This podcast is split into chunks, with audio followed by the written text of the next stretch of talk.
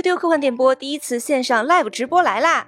五月二十五日，也就是下周三的下午四点，我们将在喜马拉雅开启首次直播，主播们将和大家在线连麦，实时互动，揭秘日常宅事，聊聊科幻迷最近看什么。在喜马拉雅订阅丢丢科幻电波专辑，就不会错过开播提醒。加接待员微信 f a 杠六四七进丢丢粉丝群，第一时间获得开播消息，还有机会上麦和主播聊天哦。上好闹钟，期待和你在电波里相见。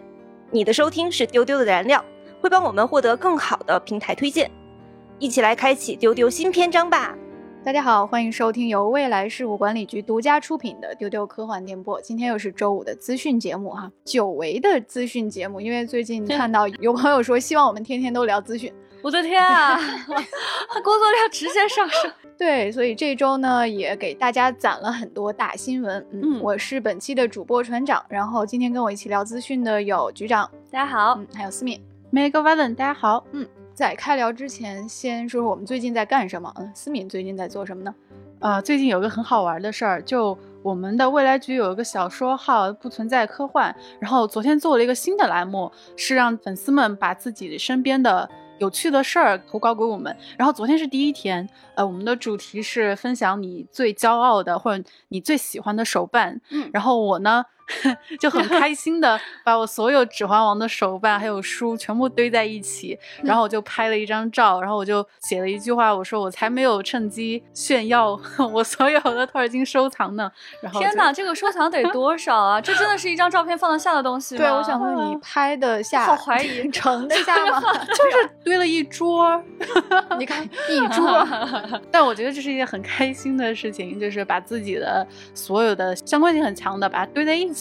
就很有收藏感，是这样的，但是也很上难度。我也想起我拍《指环王》相关的东西，就 真的是我当时拿了一个行李箱拉过去的，就是参加一个什么活动呀？就是要求大家带自己的手办、周边和玩具，嗯，呃，去炫耀，嗯，然后结果每个人都拉着一个行李箱，对，因为周边的话，它会有很多很大的那种设定集，嗯，还会有那种比如说很长的剑。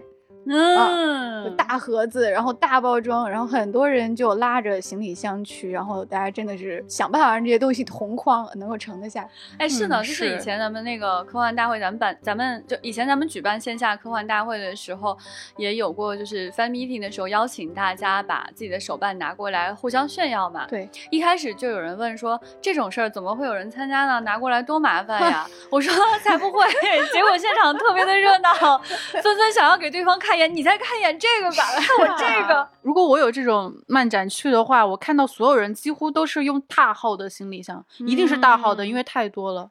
对，还要留一半给新买的东西。可说呢。对。就说到这个逛漫展拍手办这件事情哈，对，这两天看了很多人拍新奥特曼的各种各样的周边，嗯啊，因为它最近上映了，然后它的周边琳琅满目，然后据说卖爆了哈，就一会儿资讯里会跟大家说一下这是什么样的一个盛况。然后我看到的那个照片就是小岛秀夫在怎样三百六十度炫耀他新买的那个盲盒，那也是很好笑的一个事情，一会儿跟你们讲讲。嗯，局长最近在做什么呢？最近的话呢，就是虽然天气有转暖，嗯，然后毛巾呢也在换毛，就最近大家看到它就说，哎，好像变小了。哎，好像变色了，对，因为它褪掉那个冬天的毛，然后换上了那种更轻薄的毛。然后我前两天又给它洗了澡，所以它就看起来就是蓬蓬松松的，像一个蒲公英一样。对，虽然说猫咪感觉到了春天的存在，但是呢，我其实也很少出门，就是嗯，出门就是做核酸吧，主要是，对 真的是。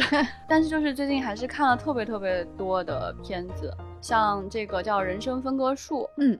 呃，然后最近不是因为那个《侏罗纪》又要上新片了嘛，所以我就决定说，要不把第一部也翻出来再看一遍吧。然后就又开始重温这个《侏罗纪》系列，所以看见大恐龙还是非常非常开心的。嗯，你有没有一个感觉，就是进入五月份真的是啥都复苏了？嗯嗯，就是上期的资讯我们就聊了好多热热热，不对不对，不是热热热，对很多热热番和新新新闻。对对对，结果这周又攒了很多新新新闻。对，就是这个感觉哈，真的很明显。就是之前有一段时间，我们为什么在资讯里聊很多我们看的片子？是的。其实不得不跟大家讲啊，那个时候世界真的很惨淡，嗯没有新闻，就我们搜肠刮肚两个星期，可能都攒不出来几个能说得出口的事儿，而这些事儿可能都。不是新事儿，只是说哪一家，呃，都还不是预告片，又发了一张新图什么的，这种鸡毛蒜皮的，谈不上是新闻的事儿，都已经是大新闻了。对对对，但是你看这两个礼拜，就是我们不得不还要砍掉一些，啊，没有，不是太重要，都算了吧，这样的一些事情。对，就一箩筐的事情想要去跟大家分享，这种感觉到世界复苏的感觉，其实真的挺美好的。嗯，太开心了。这个说到热番哈。呃，推荐大家去听我们上一期节目，就是我们终于聊了这个热热热番《间谍过家家》。对我前两集都有一种呃结巴了的感觉，新新新闻和热热热番，对，又新又热，对，实在是太火了。现在就只现在也只播到第三四集左右，啊，热度还是非常高。然后看到很多人说还没有听，但是先点赞。啊，今天还看到一个朋友在我朋友圈说说，呃，我刚看了三集《间谍过家家》，然后你们就录了这一期，真不愧是长在我心上的播客。哎呀，对，就是看到大家都在追嘛，我们就立刻跟了这个热点。真的哦，我还看到有一个人留言说，他这个番火到什么程度呢？就是弹幕遮挡了字幕，前三集弹幕都是遮挡字幕的程度，就是对。好，看到这个 Ricky Aaron Young 这个我们的老朋友、老听众说海报笑死我了。对，这对，呃，大家去可以看一下我们这期的 banner 哈，画的是那个《间谍过家家》的漫画封面和海报，有一个就是一家人去拍合照的一个场景，就是妈妈坐在椅子上，然后爸爸和女儿站着。对，但这三个人是我们的主播。他说没想到船长是爸爸的角色，小 小兰花是阿尼亚，没有任何违和感，就是一个 一个很闹腾的小孩儿。超能力的小姑娘啊，最小只啊！那个小浪花的形象是最小只的，只能让她当女儿了。对，然后老易很端庄的坐在那边。老易很符合人设，嗯，就有人说老易很温柔，其实，嗯，你们不懂，你们不懂老易。什么老易发大招的时候能吓死你们？这个真的是符合人设，而且很多人在那边讲小浪花怎么变成粉色了，好笑。下面我们就来聊这一周的新新新闻跟新新事儿哈。本周的关键词非常的简洁，但是信息量巨大。哎，一共有三个：神秘博士、新奥特曼，还有网飞的极客周活动。嗯，你可能都以为每一条是一条新闻，不是，每一条都有那么长。是的，先来看神秘博士哈，最近虎粉还在过大年。啊，因为什么呢？《神秘博士》六十周年的纪念特辑，还有新一季都在筹备中。然后呢，我们看到各种消息，每天都是暴雨一样袭过来。这个地方真的是要跟大家好好讲一下，这个不叫做虎粉还在过大年，这个就是。又过大年了，太可怕了！最近的消息，我恨不得拉住每一个人，摇晃他的肩膀，说：“这位朋友，我跟你说啊，你知道吗？大提提和兜大回归了。”就是我最近开到一个表情包，就是一个聊天的框，然后聊天的对方说：“你为什么这么喜欢神秘博士啊？”然后这边就是作为我们的这个聊天的那个气泡，就说：“我太高兴你问了。”然后发了一个五 五十秒的一个五十秒语音，我跟你说。对，是这种感觉，就是当我非常兴奋的抓住每一个人，摇晃着说大提提和豆大回来的时候，对方谁谁和谁呀？很高兴你问了这个问题，接下来我给你展开讲讲。昨天的时候，就是我们的呃燕燕老师，呃，他也是在武汉的一位人民教师啊，教语文的一位人民教师，也是我们著名的一位虎粉。他跟我说，他非常期待我们聊这一期的新闻，最期待的是让我一定要在。播客里面放声大笑，表达自己的愉快，真的很难形容这个到底有多愉快啊，朋友们，真的太难形容了。这种感觉有点像什么？就是你在第一集的时候，你以为甘道夫死了，后来发现他没有死，他升个级又回来了，他穿着白袍回来了。哇，就是。哎，我没有办法形容这种心情啊，简直就是不可思议。就是我们在上一集就说到，一直以来都以为《神秘博士》好看，就是因为人家的传统好啊，资源深就是好看。啊，直到 RTD 走了之后，我们才知道 RTD 你回来吧。就这个编剧回来了之后，大家就哎，每天都过年敲锣打鼓啊。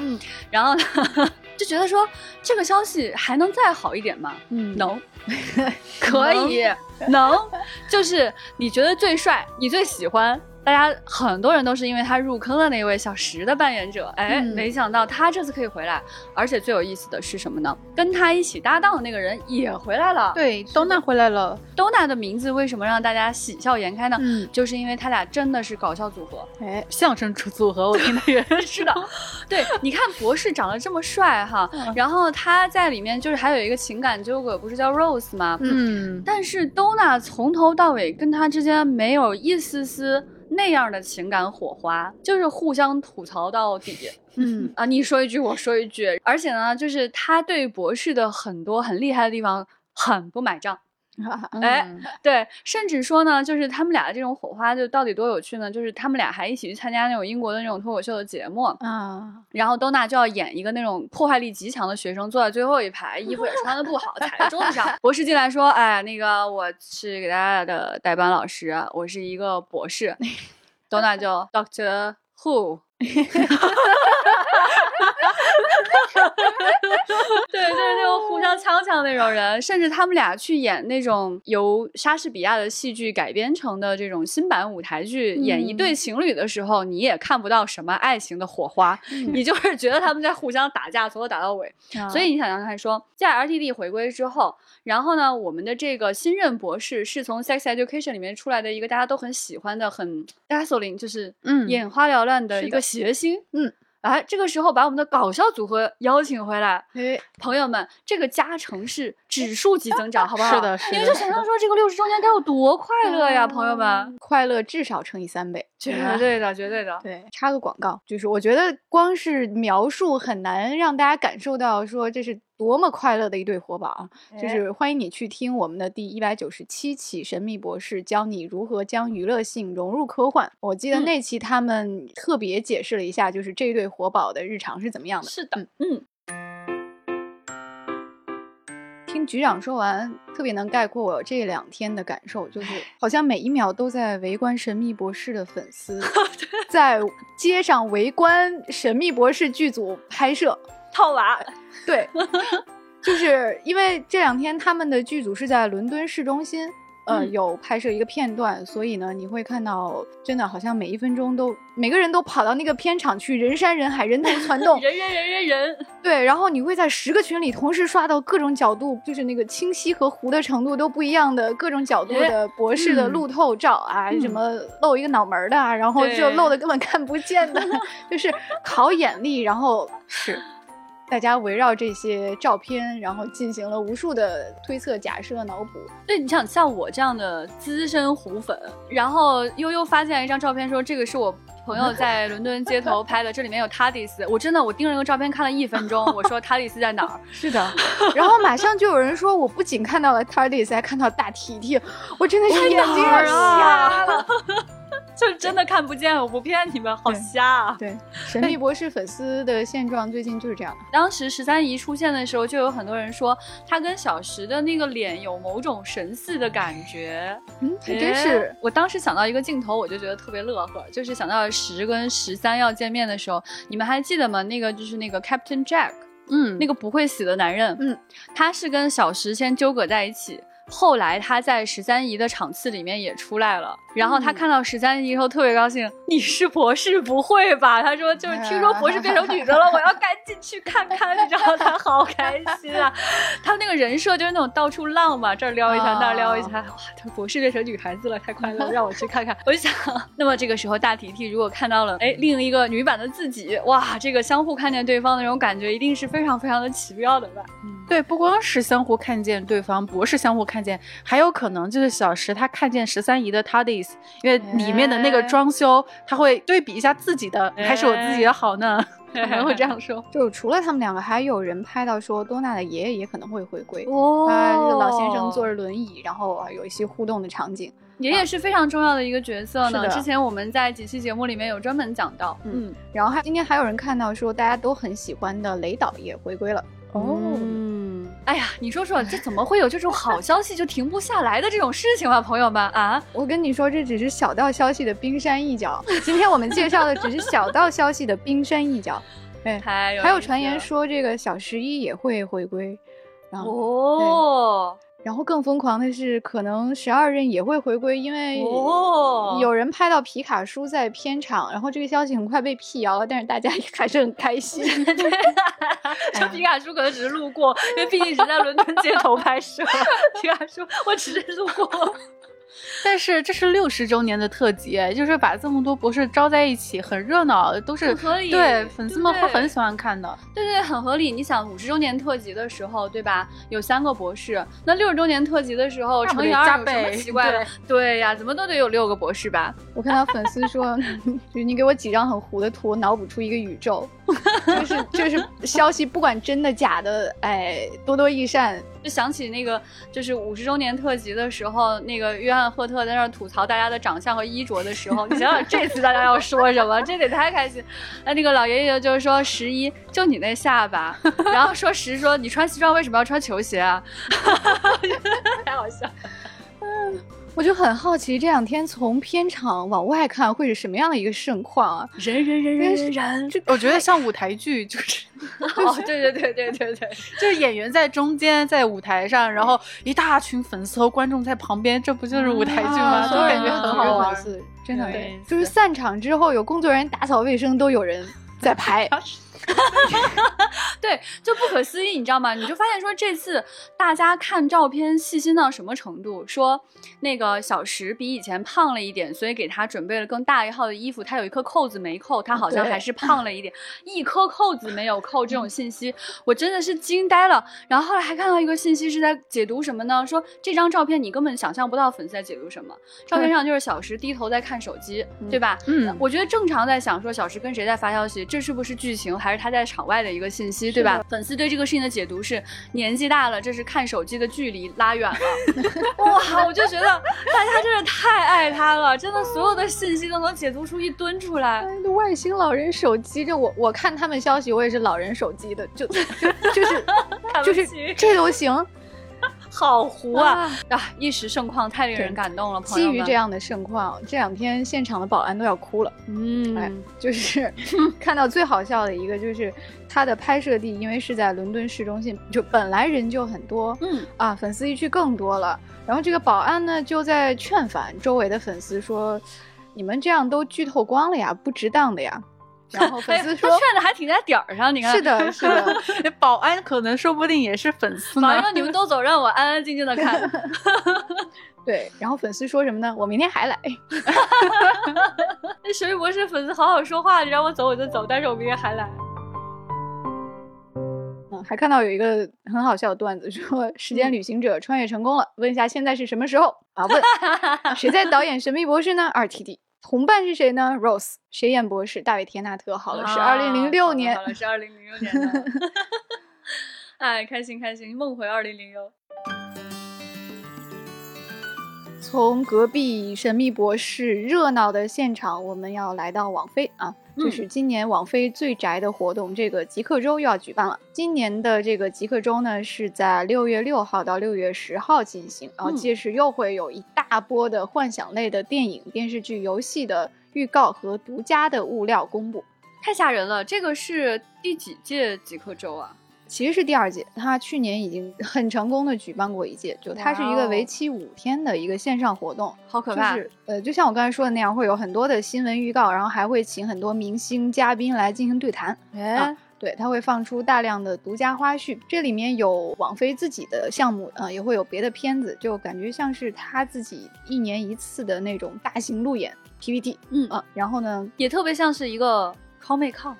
对，非常像，它非常的有漫展的既视感。我给大家念一下今年会在极客周上这个亮相的作品哈。嗯，接下来是一段很长的贯口，因为实在太多了。今年你会看到什么呢？赛博朋克2077、边缘行者、怪奇物语、伞学院、灰影人、睡魔、太阳召唤、逃离蜘蛛头、无主之地的爱丽丝、上个学校、生化危机、永生守卫二、今天营救二、双城之战二。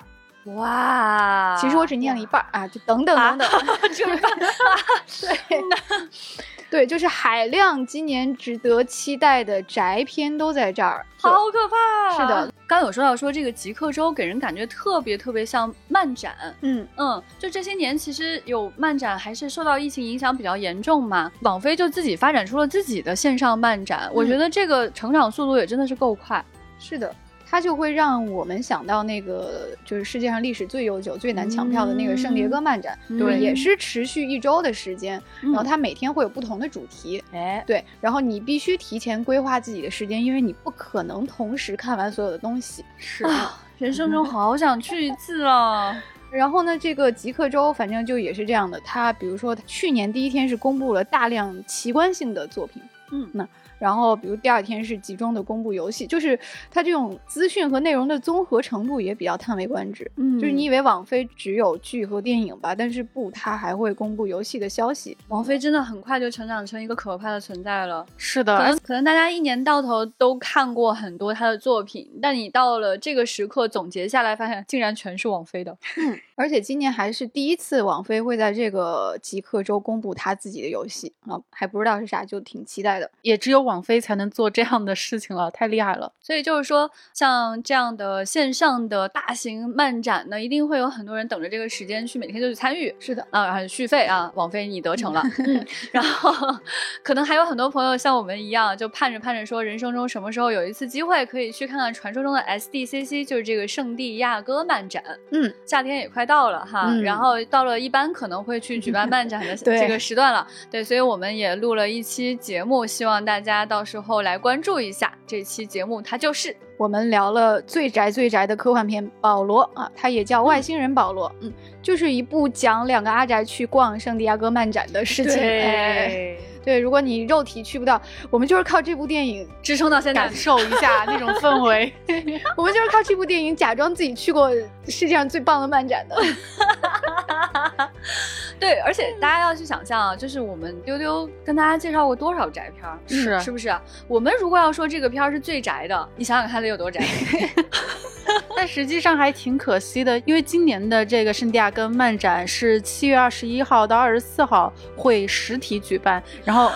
会实体举办，他们已经已经可以举办，但是票已经没了，就有票你也去不了。对，不过抢票这个情况是真的，就你别说提前一个月了，就如果你你看过《生活大爆炸》的话，你你就会想到他 他们四个人守着那个电脑。对，有一集是他们四个人就抢这个圣迭戈漫展的票，什么情况呢？四个人同时刷电脑，哈，十分钟过去了，其中有一个人排进了可以购买的那个通道。哦，排号是几百多、五百多、五六百，嗯，然后，而且那个通道还是最差，就是最差的票，就是周周末的票，然后吐槽也很有意思，因为一般周末就是漫展举办一周的话，周末没有什么东西可看了，就结束了。对，嗯，对，很多人都走了。对，一开始他们很嫌弃，但是一分钟之后没有了，就是这样的一个盛况。那么这次在极客周上，船长最期待的作品是哪一部呢？哎，搓手手。最期待的就是我第一个念的那个哈，就是赛博。哎，我我也。他确实也是很多人最最期待的作品。对，就是《赛博朋克2077》的新动画。哎，为啥最期待呢？因为它的 staff 阵容非常非常的神仙啊！是的，它的监督是金石阳志，哎，它的制作公司呢是班机社，然后非常神奇的是，它的配乐是寂静岭的配乐大师山冈晃啊！这个阵容就头疼，上头了，上头了，上头。对，我觉得要跟大家形容一下这个期待程度有多高哈，就是说，可能很多人就是觉得说这个二零七七这个游戏不如预期，嗯，但是我们不能否认。的是在二零七七当中，它创造的这个世界是非常迷人的。是的，他拓展的故事线是非常非常丰富的，这里面存在大量的可以讲述的故事。然后呢，我们要去讲说，你看 Netflix，它每一次对吧？我们经常称赞它说是 PPT 能手，就是感觉它每次传事儿的时候写的 PPT 都很厉害，里面都是神仙阵容。是的，但为什么说这件事儿这么令人期待呢？是因为呢，金石阳之跟二零七七的风格碰撞。太 match 了，嗯，这种 match 的感觉让你觉得绝对不是一加一，而是他们俩撞在一起就 big bang 了。是的，我推荐大家去看金世阳之的作品啊，就是包括他那个落叶和他前段时间还有上映过的对吧？是上映了那个《普罗米亚》。对对对，就大家可以感受一下金世阳之的画风跟二零七七那个字体放在一起，浑然天成。朋友们，嗯，六月八号这个极客周会公布更多的情况，大家也可以去我们的微博上追有关于他的最新热点。嗯，我们的微博是未来局科幻办。好，下一条资讯也很热闹哈。我们看看隔壁日本第五十三届星云赏入围名单最近出炉了，这个给大家画了一些重点哈。今年的这个入围名单也挺神仙打架的，都有什么呢？《三体三》、嗯，《EVA 中》、《沙丘》和《挽救计划》这些。对，这两年大热的作品都入围了，而且今年依旧是这个，就是之前我们说过，这两年日本有很多。中华 S F 就是 对中国的科幻作品被引进到日本，所以今年也是一个中华 S F 大爆发年。每次说到中华 S F 的时候，我那个中二之魂就燃烧起来了。对，是很多中国科幻作家也都入围了这一届的新军赏，给大家画了一些重点哈。今年的看点有哪些呢？第一个感受就是 E V A 赢麻了。因为他的很多作品都入围了多个部门，EVA 中入围的是媒体部门，众望所归哈。然后呢，真本一行、山下育人就是他的机械设定师和原画师都入围了艺术家部门，两个人。然后呢，EVA 完结这件事入围了自由部门。自由部门是什么？就给 自由部门是很神奇的一个奖项，就是它不限形式啊，只要是任何觉得跟幻想领域的重要的事情都可以入围。啊，对，今年自由部门有哪些入围的东西呢？就是比如说《超级机器人大战》三十周年，好的，而这种事件就可以入围啊？为什么呢？就是自由吧？呃，就这，对，三十周年是个大事儿，对。然后比如说还有这个上海和福冈的一比一高达，这个事情也能入围，为什么呢？因为投票的人就认为一年造两台高达，这个在历史上是头一次，很重要。嗯，好中二。对。然后，比如还有 SpaceX 首次民间载人飞行这种事情啊，也都会入围。对，今年的媒体部门也有很多大作哈，除了 EVA 中，还有日本沉没、希望之忍是小栗旬演的那个电视剧，嗯，还有沙丘，还有哥斯拉起点，哎，这个之前我们丢丢也聊过，我们推荐过，朋友们，是的，还有一直很想安利给大家的西德尼亚的骑士也入围了，这个 flag 哈，找机会跟大家聊一下这个作品，对对对对对，还有呢就是三体呢。今年已经是第三次入围幸运赏了。哎，是的，三体三入围了。对，大家都在猜测他会不会拿一个三连冠呢？因为一二之前已经分别拿了五十一、五十二届幸运赏的海外最佳长片。但是今年呢，刘慈欣大哥有一个强力竞争对手，就是安迪威尔的《挽救计划》。是的，是的，这个作品好几个主播也在丢丢里面反复推荐过了。嗯嗯，非常好笑，就是当时入围了之后，我们就把这个入围名单发给了刘慈欣大哥，向他表示祝贺啊！我们在座又入围了。刘慈欣大哥的反馈是，今年得奖。一定是安迪威尔，真的笑死了！哎呀，他说话的这个风格啊，真的跟这个安野秀明啊，真的是，哎，我不知道为什么得这个奖啊，那种感觉，那种感觉好像。对，那咱们到时候就看看这个最终的获奖名单出现了之后，大刘的押宝有没有押中啊？哎，嗯，大刘这个行为呢，还让我们想到另外一个人，就是小岛秀夫。哎哎。就是他，也跟他们两个一样，就是干些奇怪的事儿，非常直率并且热情的推荐自己喜欢的东西。对，就是重点是直率并且热情。嗯，对，就小岛秀夫自己呢，就是可能自己做事的话呢，就是给大家发一下，我在电脑上新建了一个文件夹，名字叫做“新企划”，哎，然后这个事情就结束了。然后以后每天发的微博就是我看了什么，我又看了那个，我又 这个又好，这太好，这个好，那个也好，给大家说说这个。对，就是可能对自己的作品非常谦虚啊，这个没有什么，哎，不知道为什么得奖，但是那个好看，你去看那个，哎，这就是小岛秀夫行为。对，所以呢，我们这边就是建立了一个新的 tag，叫做一些小岛秀夫行为，欢迎大家来参与。对，比如他前两天怒赞，真的是怒赞《壮志凌云二》，都不知道怎么翻译，就是就是哦哦哦啊啊啊！天哪，这部电影太好看了，我要再看三遍。很多语气词和表情，很多惊叹号。哎呀，我的天！对，每次小岛秀夫做这种事情的时候，我都觉得他真的是我们中间的一员。嗯。嗯，他既是一个非常厉害的国际上知名的制作人，与此同时，他每天做的事情跟我们毫无差别呢。是的，那一会儿讲这个新奥特曼的时候，我们再给大家展开说说什么叫小岛秀夫行为的 重症表现啊。那还有一个国内奖项的好消息要公布哈，就是第三届少儿科幻星云奖入围的名单最近也出炉了。苏婉文在二零二一年科幻春晚的小说《银装的朱雀》也入围了。嗯，恭喜恭喜！那苏婉文这个银装的朱雀呢，当时很多人很喜欢，就是节奏比较轻松欢快啊，讲的是大数据时代，就是优等生和差生，它由电脑判定，哎，在这样一个设定下发生的故事。推荐大家可以去我们的微博“不存在科幻”和“不存在新闻”上搜。科幻春晚或者苏婉文就可以看到这篇这一届少儿科幻星云奖的全部名单呢，也可以在我们的微博上看。然后今年华语科幻星云奖的名单在公布之后，我们也会第一时间告诉大家。接下来是一则科学消息，就是祝融号在火星最近有了新发现，是这个五月十二号的时候，国际期刊科学进展发布了它的新成果。就是说，在火星乌托邦平原的南部区域，祝融号探测到了含水矿物质。那么，如果这片地方含有大量以含水矿物质形式存在的可利用水的话，未来呢就可以为载人火星探测项目做准备了。哎，恭喜祝融号获得新发现哈！是的，嗯，我们非常期待它未来的工作还会为我们带来更多的新发现。看到这则消息，就是被很多人疯转，我我那种感觉就有种梦回小时候。小的时候就有很多关于火星的传说，然后每天都守在新闻那边去看，说火星上会不会有水啊？火星上有没有其他的生命呀？是不会有微生物啊之类的？每天都在琢磨这样的事情，好，觉得这种美好的感觉又回来了。就非常感谢祝融号的工作，可以让更多的人去关注火星上将会发生的故事。嗯，而且火星上有没有水的大讨论，就是局长说的那个时候才开始的哈。祝融号这次的新发现，其实是。挑战了大家以前对火星的水的一个认知。嗯，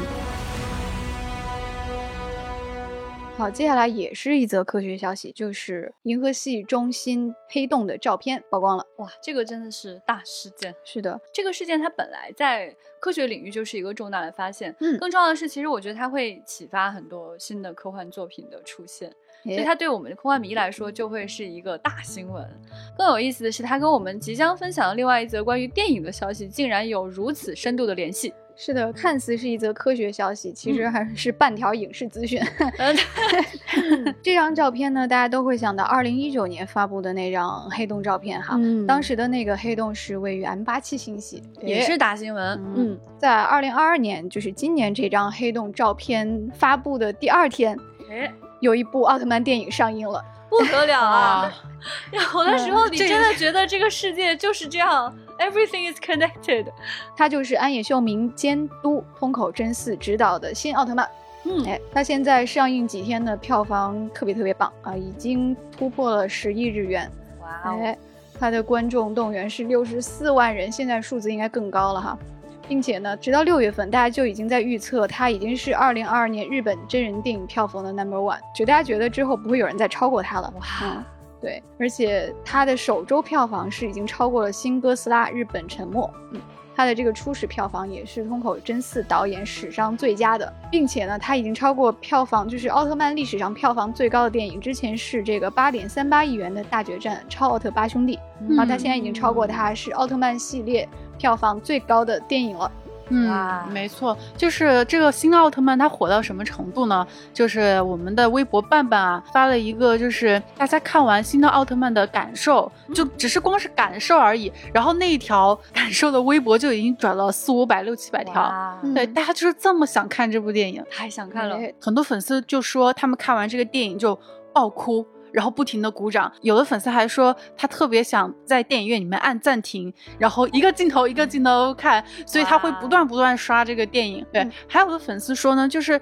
这个奥特曼这个电影啊，它不光是粉丝能够感受到这种强烈的呃喜欢，就你如果从来不了解这个 IP 的话，如果你只是路人观众的话，你也可以来看，因为我就对，你也可以感受到魅力，因为他真的 知道观众想要什么。还有一个粉丝啊，他总结了。下来说的特别好，他说这部电影的那种空想和浪漫是回归了奥特曼的初心。哇，嗯，我感觉真的很像，就是梦回 EVA 中上映的时候，大家也是从影院出来说，我我我先缓一会儿。对，就很很多人都说我先缓一缓，然后擦擦完眼泪，然后慢慢的讲。比如说有一个粉丝他说啊，这个电影结束之后，所有人都在鼓掌。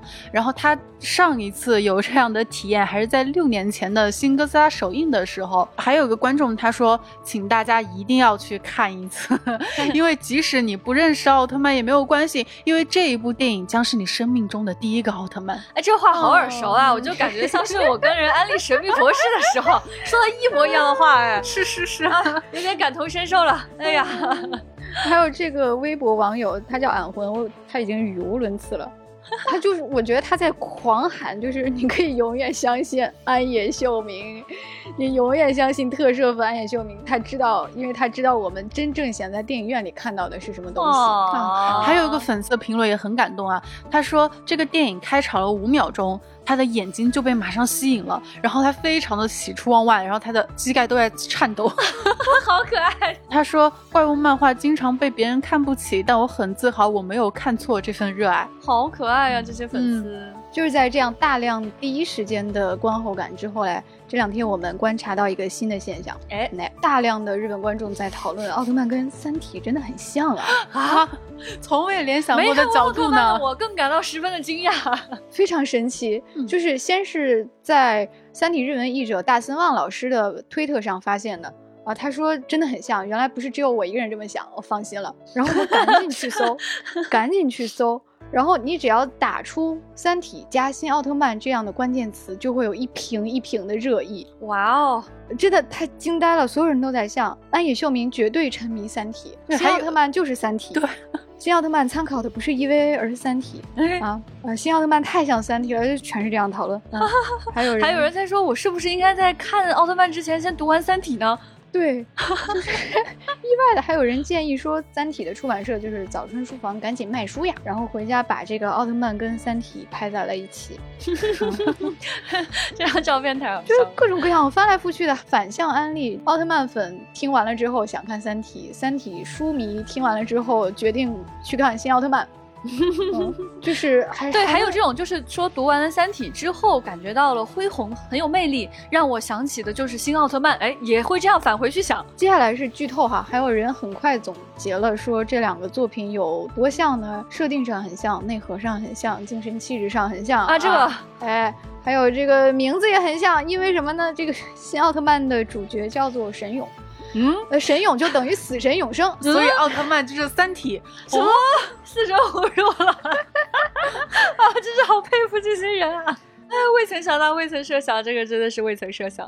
还有说用三体的世界观描写了挽救计划的利他精神，什么？这就是新奥特曼，全都唱起来了。这位朋友，这位朋友叫武井克宏。呃，这次爱上奥特曼的人还有一个人，嗯。哎，就要说到刚才那位朋友了，一些什么什么行为？哎，小岛秀夫，就是这两天我们刷这个日本网友的评价，很多人就患上了奥特曼成瘾症。这个症状最严重的就是小岛秀夫啊，对他虽然已经看了，但是他有一个新症状，就是 抽盲盒，太好笑了。我看到他最近。他上周末去刷的这个新奥特曼，然后他他连发了八条微博，我的天，八条微博都是在说一件事，就是我抽盲盒手气很差这件事情。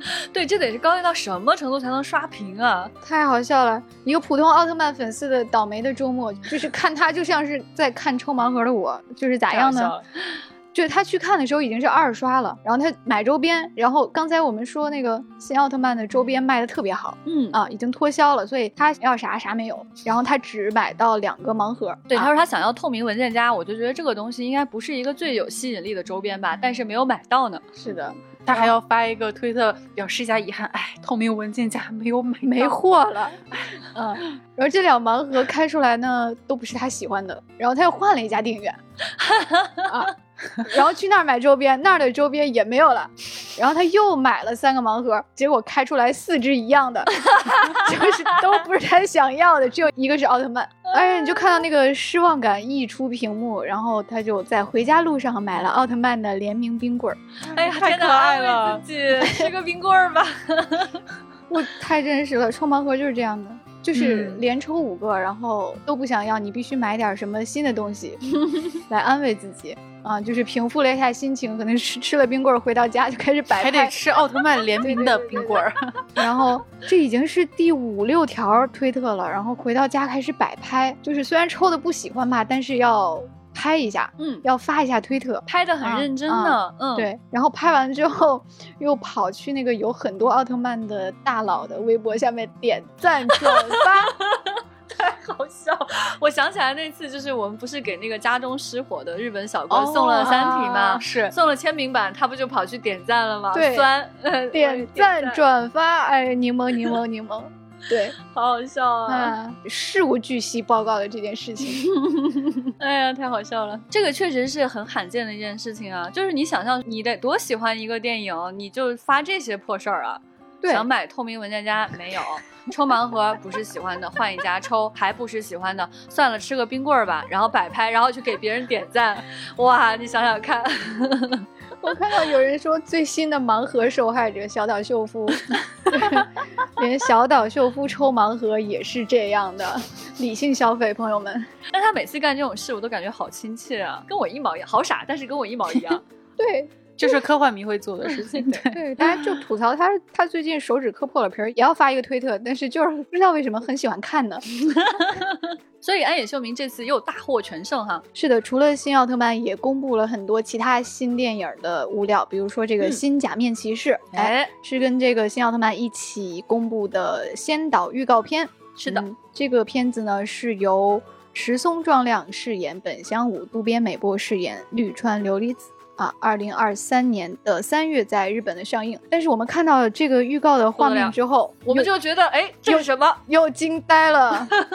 看有什么呢？夕阳、大海、隧道、电线杆儿、电线杆、电线杆倒是没有，但是有铁路。然后局长就叫起来，哎，这不是第三村吗？啊，是的，我当时就惊呼，不得了，这是第三村啊，好过分，一模一样的。然后你就觉得在这个预告片里又看了一遍 EVA。而且我觉得他很厉害的，就是他其实成功创造了属于很多属于自己的符号。而且你你你看到什么铁道电线杆，你不会说他是 EVA，你会说他是安野秀明。也就是说，就是他的这些惯用的手法和角度出现在每一部作品里，你都想去看，并且你不会觉得这部作品是在致敬或者是在模仿 EVA，你就会觉得它是安野秀明自己的表达，他是不断的在重复他想说的主题和故事。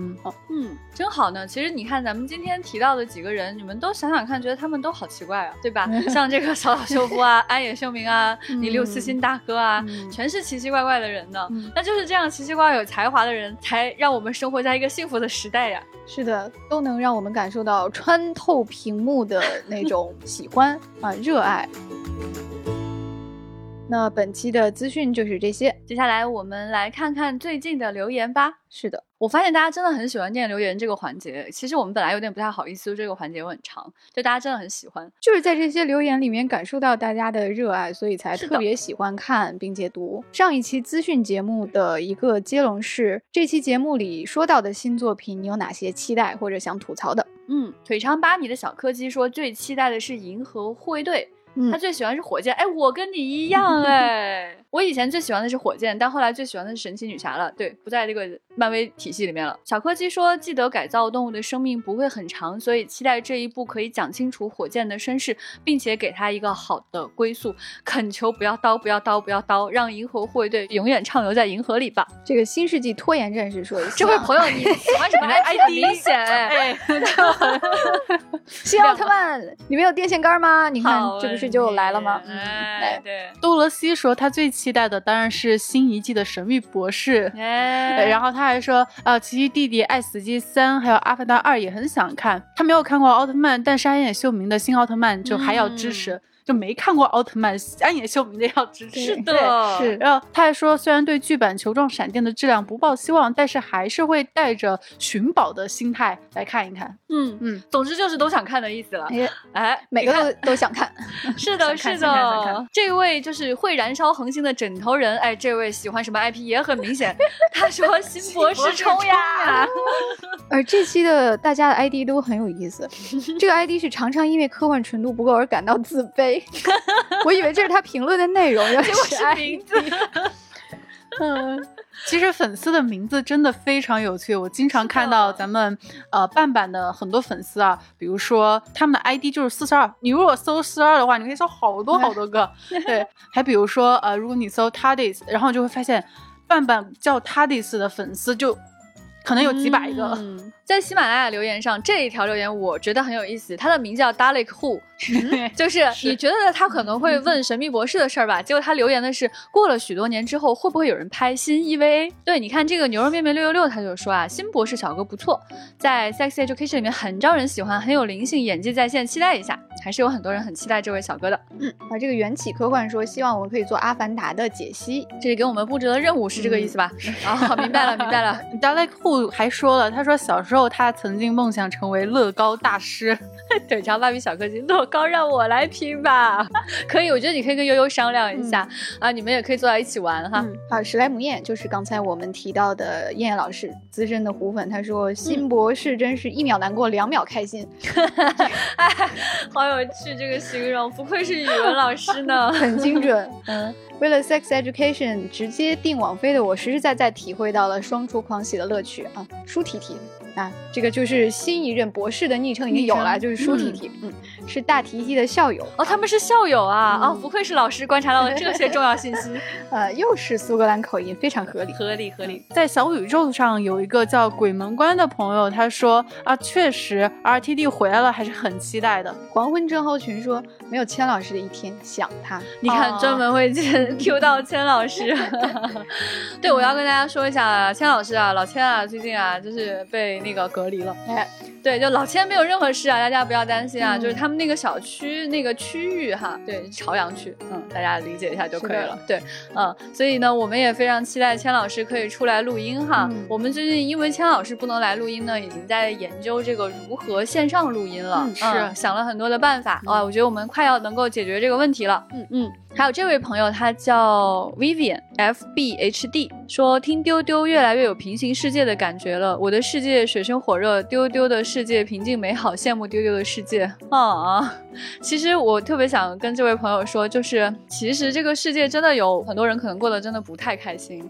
我只能说，就是对于我们来说，我们是非常希望能在丢丢里面给大家提供的是快乐的、正面的情绪。所以不管我们过得开不开心。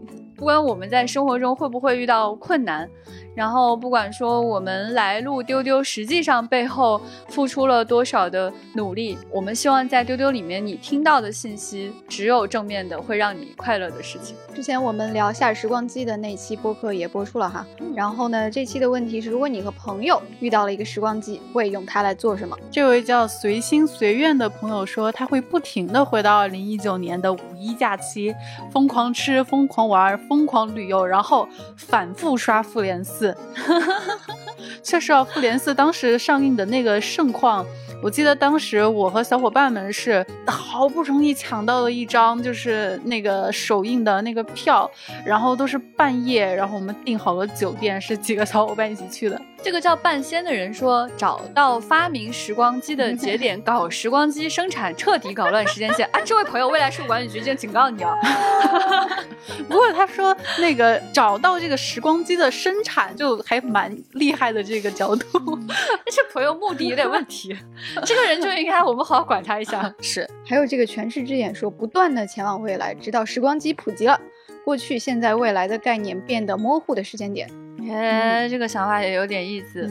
还有一位朋友，他叫无限，他说他想去看看大唐盛世，想穿越回去啊，很有趣啊。这位想看大唐盛世，我推荐你看一个电视剧啊，《长安十二时辰》，嗯嗯，挺好看的，我觉得这个电视剧以历史事实来恢复大唐盛世，而是说你在这个电视剧里面可以感觉到那个时候的美好。哎，一个切片。嗯，还有这个叫霓虹的朋友说，回到手冢治虫火鸟连载的时期，让他画完。哦，嗯，这也是我很想干的事儿。还有位朋友，他叫淡水沙阿鱼，哎，这个名字，他想回到童年的一天，忘我的享受看动画片、吃西瓜和小朋友无忧无虑的玩耍的夏天，哇，就感觉 好棒啊！这个风暖草如棉说，回到中学阶段开始健身。嗯。说到这个中学阶段的体育运动哈，啊，这个这里也有一个预告，哎，对，我们聊了一期这个。让大家可以梦回中学体育课的节目啊，你就局长来讲一下吧。这期节目会让大家感觉到强烈的快乐，嗯，有些快乐是来自于这个运动特别好的人带给你的积极正面的快乐，嗯，还有一些快乐呢是来自于运动渣带给你的对比的快乐。是的，我们就发现从来没有人聊过这个体育不好的小朋友，其实上体育课是很煎熬的一件事情。是是，这个事情很多人一定都很有共鸣，比如说我。对，所以推荐大家到时候去听这一期哈啊，嗯，我们付出了很多的努力，呃，滴着血在跟你们讲这一期啊，希望你们快乐。在小宇宙上面有很多人在推荐《夏日时光机》呢，有一个朋友叫 H D 三七四六五八 X，哎，这个人是没有改过昵称呢，还是说他就是想叫这个名字？我很好奇啊，一个编号。他说看完回来了，太好看了，这个可能也是穿越的感觉吧。这位叫阿狸的朋友说，他想回到曹雪芹的那个时代，看看他写完的《红楼梦》完结是什么样的，哎，就很有趣。就是有不少朋友就是想回到就那种。大家名家的那那个时代，去看看他们的那种完结篇应该是什么样的？我觉得这个真的非常好。那这个就是我觉得跟那个中土大家的思敏建议神秘博士去看看托尔金的心态是差不多的吧？是吧？嗯。但我很期待未来有这样的作品，就是一帮阿宅回到过去去给大佬催更、催死线，就是看写完了没有啊？我们就是围着你，呃，几百年后有人等着你看呢。而，一一批人是催更，然后一批人是圣地巡礼、围观那种名作诞生。的瞬间，啊啊，好有趣！还有小宇宙这位叫月什么美兔的朋友说。一八年夏天看过这部电影之后，就一直把这部电影当做夏季必看 number one。在喜马拉雅上有一位叫庄文艺的猫啊，这位朋友他说有时光机的话，他当然想看看遥远的未来，去看看人类的宇宙探险走到哪里了。然后，但是他后来说，这可能对时光机的这个功率要求比较高。哦，思考好深入啊！对他都思考到功率了。好，今天的节目就是这些了。给大家留的问题是，请你分享一些哈你日常生活中的小岛秀夫行。位，欢迎大家在群里面跟我们接龙，是的，也欢迎大家在各个平台上给我们留言。嗯，那本期节目就到这里结束吧，再见，拜拜拜拜。丢丢科幻电波第一次线上 live 直播来啦！